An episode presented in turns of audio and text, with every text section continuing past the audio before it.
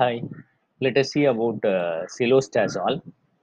Cilostazol inhibits uh, phosphodiesterase 3 and breakdown of uh, cyclic AMP and increases the cyclic AMP levels in the platelets and the blood vessels.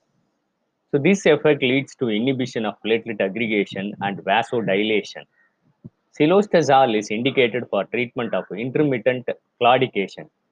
It is a complex symptom of uh, pain and weakness in the limbs and uh, sometimes it is caused by arterial occlusion and leads to disturbance in the their posture that is limping or lameness.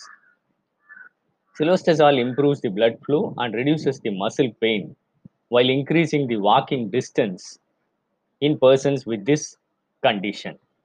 It is metabolized by CYP3A4 and inhibitors of this enzyme such as erythromycin may increase its antiplatelet effect. I hope you understood about uh, cilostazol.